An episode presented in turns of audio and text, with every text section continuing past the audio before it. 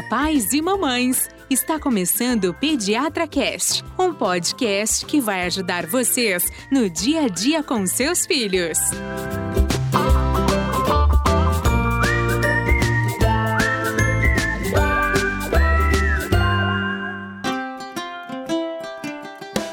Olá, papais e mamães! Estamos iniciando mais um episódio que vai ajudar você nas dúvidas e no dia a dia com seus filhotes. Eu sou Gustavo Passe, aquele cara apaixonado por podcast e pai do Joãozinho. Eu sou Carolina, pediatra e mãe das duas princesas Maria e Laura. Eu sou a Ivani, pediatra também, e mãe do Fernandinho, que já não é tão Fernandinho mais, né? E tá num país super gostoso de morar.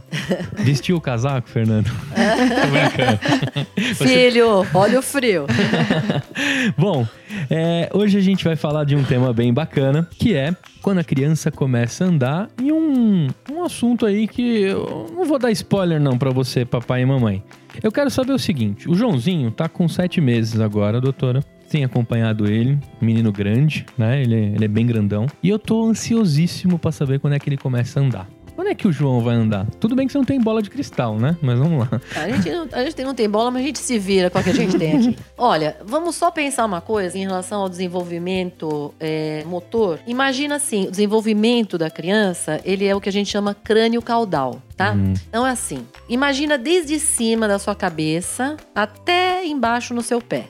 Tá. Então, quando a criança tem mais ou menos um mês de vida, ela começa a acompanhar com os olhos. Você está na, na faixa dos olhos, tá? Tá. Aí quando você baixa um pouquinho, você chega mais ou menos perto dos dois meses de idade, você baixa um pouco para a boca. O que que acontece? A criança começa a sorrir. Com três meses, você vai baixar um pouquinho e vai chegar no pescoço. A criança começa a segurar a cabeça. Fica meio João, assim. Exatamente, meio pica-pau ali, Isso. né? Baixa um pouquinho para quatro meses, a criança já fica um pouco mais firme, já começa a ficar com o tronco um pouco mais firme. Cinco meses ela já consegue pegar e levar, fazer movimentos de levar a boca. Então nós Uhum. estamos nos braços mais ou menos com cinco meses. Legal. Baixa um pouco mais, com seis meses a criança senta. Então ela já tem firmeza para sentar. Isso. Quando ela chega mais ou menos o quê? Perto dos nove meses, ela engatinha. Então você já tá Hum. com a firmeza lá no joelho. Dez meses ela fica em pé com apoio e um ano ela anda. Ah. Ok? Isso é o desenvolvimento crânio-caudal. Ele se dá porque o cérebro, você vai melinizando todas as fibras nervosas de cima para baixo. Só, só reforçando um pouquinho, Ivani, isso acontece. A Ivani citou alguma, alguns, algumas datas importantes, mas a gente tem que lembrar que isso é super flexível. Claro. Certo? Então, assim, por volta de. Uhum. Porque algumas crianças, por qualquer motivo, que às vezes até característica, você falou, o João é grande. Uhum. Então, às vezes, uma criança menor, ela tem mais facilidade de se sustentar de pé do que uma criança grandona, Sim. que vai ter que vencer todo, toda a força dele, o peso. Da mesma coisa, se sustentar de quatro apoios para poder engatinhar, às vezes uma criança mais pesada vai demorar um pouco mais e tudo bem. Não, e olha, eu tive um exemplo na minha casa, porque o meu filho andou com um ano e três meses. Ah. Imagina que eu chegava aqui no consultório e chegavam umas menininhas de 10 meses andando. Eu falava, Ave Maria, Jesus Cristo." Aí eu lembrava na minha casa, mas é assim mesmo, isso varia. Sim. Tá? E as pessoas adoram comparar. Opa! Não caiam Ah, é. na comparação, É, né? não então, ai, mas a minha filha já. É. Mas ninguém conta o que não faz. As pessoas só contam o que o filho Opa. faz, né? Então, tenho muita atenção com isso. Eu queria só fazer um gancho, assim, dos dias que eu venho aqui com o João, que você sempre preenche numa folha o peso e a altura dele. Isso. E uma comparação com o restante, até pra eu entender onde meu filho se encaixa com o restante do, das Da crianças. população. O que, que é aquela folhinha? Só pra mãe entender quando a gente preenche. A gente preenche, na verdade, as curvas de peso e altura. As curvas de né? peso e altura. Que são, na verdade, o quê? É uma comparação, sim, não deixa de ser uma comparação, mas é uma comparação dele com ele mesmo, em primeiro lugar. Entendi. Tá? É claro que ele se coloca num universo de pessoas, mas a genética é quem, é quem na verdade, diz se ele vai Uhum. ser mais alto ou mais baixo, tá certo? Agora é importante, por exemplo, se você tem um peso que está subindo demais ou descendo, é, a gente tem que levar isso em conta. Então, é uma comparação principalmente dele com ele mesmo. Mas tem dado científico também com alguns dados. Lógico, são Do- dados estatísticos populacionais Legal. que entram naquilo. Eu quis fazer esse gancho porque, assim, a comparação mãe a mãe é o que acontece mais no nosso dia a dia. Mas quando eu vejo aquela folhinha, é ali que me dá uma certeza e uma segurança do que eu tô olhando pro meu filho com Isso. dados estatísticos e ciência por trás. Exatamente. Então, pra mãe não ficar desesperada com É que no situações. caso, por exemplo, do desenvolvimento motor, você não tem uma folhinha para olhar. Aham, aham. Você tem o seu filho e você tem os outros. Então, realmente, você compara. Isso é inevitável. As pessoas comparam. Mas é importante saber realmente que cada um tem o seu, seu ritmo, tá certo? Legal. Aí o João tá lá, ele tá espertão, é um barato. Sempre vou falar do João, que é tão apaixonante ser pai, né? Ser mãe. E eu tô ansioso aí pra saber quando ele vai andar. Eu quero saber se eu posso comprar um andador pra dar uma ajudada nesse. Não, não, never. Quando você vai comprar? Nunca! Nunca, nunca, nunca. Tá certo. Deixa eu te falar uma coisa. Era tão legal pegar a velocidade assim no. Ah, mas no é mesmo. Nossa, velocidade é uma beleza. Contanto que não seja com o filho da gente. Porque eu vou te explicar por quê. Olha, eu vou te dar aqui uma estatística de, uma, de um jornal que é bem, bem assim conceituado, que é o Pediatrics, tá? É o, o jornal mais importante que a gente tem em pediatria. É um jornal da Academia Americana de Pediatria. E o que que ele diz aqui? Que nos Estados Unidos eles fazem muita estatística, é muito bom, porque a gente acaba pegando esses dados de lá. Mas olha só, de 1990 a 2014, então em 14 anos, mais, né? 1990, 24 anos, tá? Mais de 230 mil crianças é, menores de um ano e três meses, ou seja, aquelas que usam mesmo andador, né? Foram tratadas, deram entrada nos serviços de emergência nos Estados Unidos por conta de é, problemas e acidentes relacionados ao uso de andador. E assim, quando se fala nesse tipo de acidente, a gente não fala de bobagem. A gente fala, por exemplo, de uma criança que caiu da escada com andador. Ou a gente fala de uma criança que voou do andador. Ou a gente fala de uma criança que prendeu a mão andando de andador. Sim. Ou bateu Ah. no fogão que estava aceso. Ah, é e a água verdade, virou. uma tô- criança que andou e foi até a, a- a gaveta e abriu e, e pegou uma faca. Então, assim, a gente está falando de acidente grave. A gente está falando de acidente daquela criança que vai com velocidade, que é o grande problema dos acidentes. A criança, ela voa do andador e, olha, na grande maioria dos casos, você acaba tendo um trauma crânioencefálico, muitas vezes com fratura de crânio. Então, nós não estamos falando de bobagem Uhum. tá? Eu aqui coloco uma coisa que foi recente. Nós tivemos um, um recall da Fisher Price. É verdade, a Fisher Price tomou, disso, né? tomou um tombo aí com. Tomou um tombo, teve que recolher quase 5 milhões de cadeirinhas no mundo todo. Por quê? Porque houve 32 mortes de bebês que caíram dessa. Ele era um, como se fosse um balancinho ali que as pessoas punham. E a criança caía, caíram, né? Esses 30 bebês e morreram. A gente, se a gente for comparar em termos de número, não se fala nada dos andadores. Mas se você for pensar, ah, o perigo tá solta, né? Você tem muita gente que usa e muita gente que pergunta ainda: Ah, posso comprar um andador? Como é que é com você, Carolina? Isso acontece muito, Ivani. Então, assim, qual é o perigo, Gustavo, que a gente tem que reforçar aqui? Por que, que a mãe busca um andador?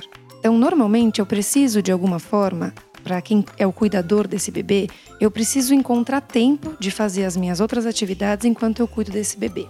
O que é o grande perigo pensando no andador. Então, se assim, ai, mas eu, eu coloco meu filho, eu fico de olho nele, ele não vai pegar velocidade. Isso não é verdade, gente. Quem, tá de- quem cuida de um bebê sabe que em muitos momentos a gente tem que se, a- se ausentar da presença física por segundos ou às vezes até minutos para resolver alguma coisa e você volta. Se o bebê tá no andador, é um perigo, porque ele tem velocidade. É isso que o Ivanir ele não sabe lidar com a velocidade. E ele quer te seguir também, aí Opa, começa. não, Exatamente. Imagina uma criança solta, né? E a Ivani falou adora. assim: eu tenho, eu tenho uma maturação neurológica que faz com que a criança vá tendo ganhos motores e ele vai tendo maturidade para trabalhar com esses ganhos. E quando eu coloco a criança no, no andador, ele passa a ter uma velocidade que ele não está hábil para lidar com essa velocidade, certo? Então, assim, eu tenho um bebê num, num brinquedo rápido, sem supervisão. Então, isso pode causar um acidente é, super grave, como a Ivani acabou de falar, certo? Mas então, assim, muitas pessoas também não só ah, colocam o bebê no andador, porque colocar o bebê no andador pode ser muito mais para você realmente, ah, eu vou poder pôr ele no andador e aí eu vou fazer outras coisas, né? E nunca ele deveria ficar desassistido. Com Se certeza. ele tiver com andador, ele tem que ter alguém. Você tem que estar com a criança pelo menos a um braço de distância para poder pegar a criança. As tá pessoas certo? não pensam, mas é o equivalente a eu colocar minha filha de seis anos num patins e deixar ela Exatamente. patinar É, à vontade. verdade. É, que as pessoas vai. não, não dimensionam a gravidade e o risco do andador. Mas as pessoas têm também uma ideia de que o andador ensinaria a criança a andar. Isso é uma coisa. Porque assim, a pessoa. Mas vezes- estatisticamente nunca apareceu nenhum dado que melhora. Existe, não, Não, ao na verdade, contrário, ele não só não melhora, como ele piora. Ah, então. Peraí, é assim, andar não é só você saber usar suas pernas. Não é isso. Andar é muito mais do que saber usar as pernas. Andar tem tudo a ver com equilíbrio. Sim. Tem o a ver não com te você. oferece isso, não, te- muito pelo contrário. Quando a criança está no andador, ela só se empurra. Ela sabe se empurrar com os pés, porque como ela tem a rodinha, ela empurra e vai. Então ela não aprende a andar. Ela não aprende ela, a usar as pernas com equilíbrio, porque ela está, na verdade, amparada pelo andador.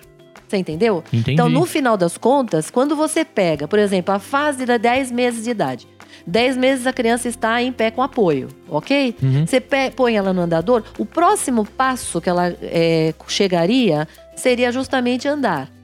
Se você põe ela no andador, você está tirando essa possibilidade dela, porque ela está, na verdade, ancorada com ele pelo andador. E em vez dela ter, assim, atingir esse equilíbrio, porque ela estaria sozinha, se ela estivesse sozinha em pé, e ela fosse se ancorando, por exemplo, com um dedo, você levando ela na mão, e ela fosse aprendendo a usar as pernas e ir pegando o equilíbrio, não.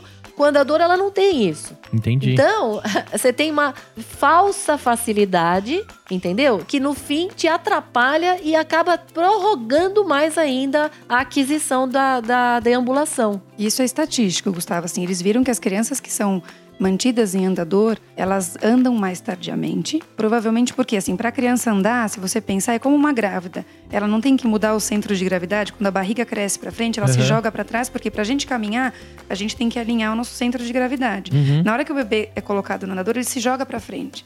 E ele empurra as perninhas fletidas para que ele vá é, conseguir o movimento que ele precisa é, ganhar velocidade no andador, certo? Então, assim, ele vai fletir as pernas, o que não é correto para caminhar, ele joga ah, o, o peso dele para frente, certo? Então, é totalmente diferente de uma criança que vai in- iniciar a deambulação fisiológica, ou seja, vai começar a caminhar no momento certo, tá? Então, aqui a gente está falando em acidente, postura errada para caminhar e atraso do desenvolvimento neuropsicomotor. E eu escutei coisas do tipo como o quadril.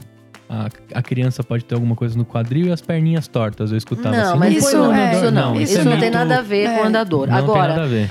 Quando chegou em 1990 a 2003, nos Estados Unidos, eles, por conta de tantos acidentes, a indústria que faz andadores colocou algumas peças ali que seriam importantes para brecar, por exemplo, o andador que chegasse, por exemplo, numa escada, evitasse que os acidentes fossem mais graves. Então eles melhoraram um pouco os andadores. Se você for ver andadores bem antigos, eles não, não eram tão largos, eles eram um pouco mais estreitos, eles tinham mais chance ainda de virar. Sim. Hoje em dia, se você olhar o andador, ele é bem grandão, né? Parece Ele é- uma nave espacial. porque Parece, bracinho porque assim, não, ele né? teria uma, assim, uma. diminuiria um pouco a chance da criança voar ou ter esse tipo de desequilíbrio. Mas no mesmo assim, você ainda pode ter.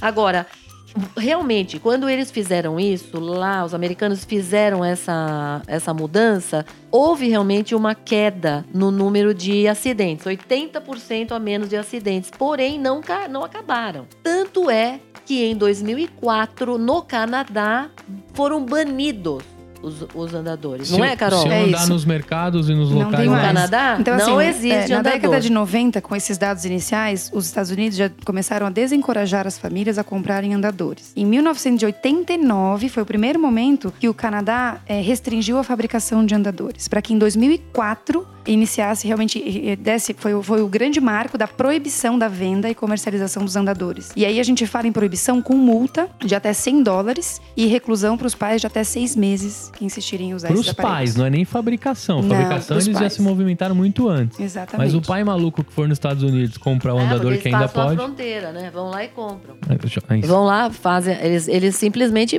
atravessam a fronteira e compram, né? O que eles querem. Mas o, o mais doido da gente falar aqui é o seguinte, né? O governo precisa multar e prender o pai pra que o cara entenda que aquilo. É, Mas Gustavo. sabe Isso por é uma loucura. Mas sabe por quê, Gustavo? Porque as crianças, elas adoram ir pro andador.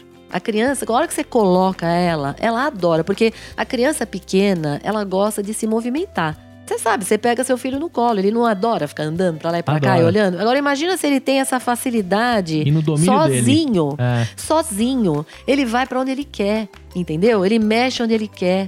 E aí fica muito complicado, tá? Porque se ele não está aos, pelo menos ao seu alcance, aí ele pode fazer o que ele quiser e vai fazer coisa errada. Agora, Carol, eu tô até com medo de perguntar. Porque o João, ele tem aquele jumperzinho.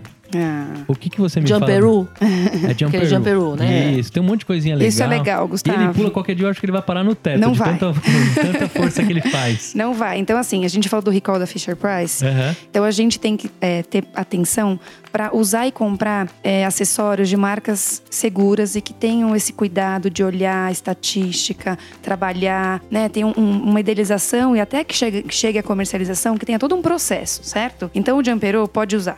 Porque o jumperu não anda. Exatamente. Tá? Você tem que entender isso. E aí O talvez você... jumperu É. não anda. É. Ele não vai conseguir pular de forma que ele saia do jumperu. É. Ele não consegue Apesar fazer. de eu achar que ele vai. Não, ele não vai conseguir nesse. Bom, se ele fizer isso, você já pode pôr lá na ginástica olímpica, o Eu menino. pulo. Dois, João do Pulo dois. Exatamente. Agora, não vai sair. É diferente de um, de um brinquedo que anda. Aí é complicou. E Agora- talvez a sua dúvida venha pela, pela, pela posição que a criança fica. é. Não, isso, isso é um mito. E é assim: muitas mães me perguntam quanto tempo eu deixo o meu filho brincando nesses artigos para que não seja deletério. A gente usa o bom senso. Primeiro, a criança ela vai se cansar. Você vai perceber que vai chegar uma hora que ela vai começar a ficar irritada. E às vezes a gente insiste para a criança ficar. Coloca um brinquedinho diferente na frente. Liga não. bita. Exatamente. Então a gente não faz isso. A criança cansou, tira e muda. Que são que, é- que é aquela coisa da- dos 30 minutos. E Acho normalmente que nem chega a ficam- 30, né? Normalmente a criança entra assim, ela pede pra você pra mudar de ambiente a cada mais ou menos 30 minutos. Mas assim, respeite o tempo do seu filho, porque provavelmente talvez tenha algum desconforto ali na perna, o bracinho, ele quer se acomodar, então tira, muda de ambiente, muda de, de atividade. E assim, Gustavo, o que a gente quer reforçar aqui é que é, no momento que a gente decide ter um filho, a gente tem que saber que a gente vai ter que doar um pouquinho do nosso tempo pra essa criança, né? Então assim, usar essas coisas pra distração contínua da criança. Então assim, eu vou colocar o meu filho lá, eu espero que ele fique seis horas ali. Não é isso que é pra acontecer, certo? Porque assim, eu quero interagir com essa criança, ela precisa. Sim. Até dois anos de idade é um momento de maior plasticidade cerebral, principalmente até um ano. Então eu tenho que devolver, que dá pra essa criança estímulos adequados e o melhor estímulo é a presença física. É a conversa, né, Ivani? É a leitura, é o brinquedo, é o Com encaixe. certeza. Então, assim, a gente tá falando de coisas pra uma distração pequena. Então, eu sei, gente, que às vezes a vovó que cuida precisa passar um pano na casa, precisa acabar de cozinhar o arroz. E aí eu vou usar isso como meu aliado, mas não pra que deixe a criança o dia inteiro ali. A história da gente pode falar em algum outro momento do chiqueirinho, Sim. que usava-se muito, deixar a criança restrita num ambiente muito pequeno. Poxa vida, eu quero que meu filho é, conheça o mundo. Por que, que eu vou deixar ele num chiqueirinho Cárcere ali? privado. Exatamente. Enfim, acho que essa é, é a mensagem. Aproveitando o gancho da distração, tem também as telas e os celulares que a gente vai falar no episódio da semana que vem. Isso então aí. a mãe já pode ficar ligada que a gente vai falar sobre também o uso das telas, das, da, da. TV, do Nós vamos falar é, um pouco mais para uma faixa etária um pouco maior, tá? Tá. Sobre os adolescentes. Beleza. tá? Que também é o lance da distração e a, e a dedicação de tempo do pai e da mãe que optou por ter essas preciosidades, essas princesas e o Joãozinho, João do Pulo. Tem mais alguma coisa que você precisa reforçar, Ivani, que você viu lá, Pediatrics? É- Essa é a pronúncia Não, correta? Eu eu não acho fiz CNA, tá? Se Então, eu pudesse. não, eu acho que é só não compre um andador. Só isso. É não isso aí. precisa. Você vai ter um trambolho a menos depois na sua casa. E uma coisa que você vai usar pouquíssimo, você não vai correr risco nenhum de acidente. é verdade. Eu tenho uma dica com o jumper do João que eu aluguei. Isso, isso Aquele é trambolhão lá, eu pago por semana É e a hora que aí. ele joga aquilo eu devolvo, porque aquilo é um trambolho mesmo. É um trambolho. Você precisa A ter um grande pra maioria. aquilo. Sim, eu sempre oriento os pacientes a alugar. É isso e eu aí. digo pra eles: se hoje eu tivesse filho, mas eu não compraria nada, alugaria tudo. Tá certo. E tem algumas empresas aí que, que fazem isso, mas a gente vai contar com o tempo. É isso aí.